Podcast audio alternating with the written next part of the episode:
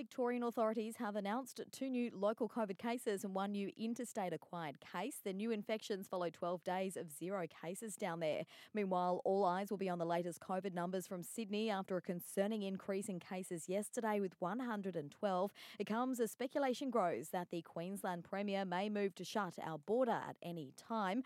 Queenslanders currently in New South Wales have been warned. My message to Queenslanders is if you are in uh, that those areas to come home. Um, I can't be any clearer. Um, please, even if you are in, you know, regional parts of New South Wales, we are monitoring that very closely, and things can change.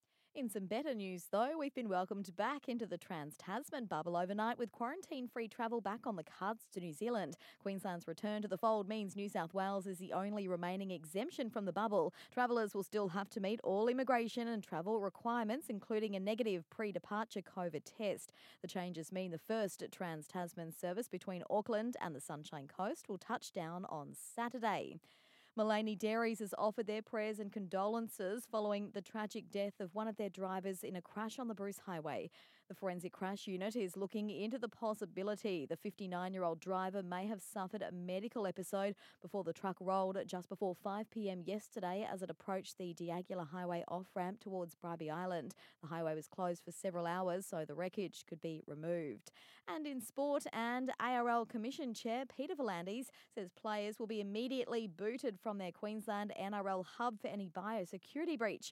12 teams are relocating to the Sunshine State in a bid to keep the season alive. Four of them, the Roosters, Penrith, Manly, and Newcastle, will be based at Twin Waters for at least the next month.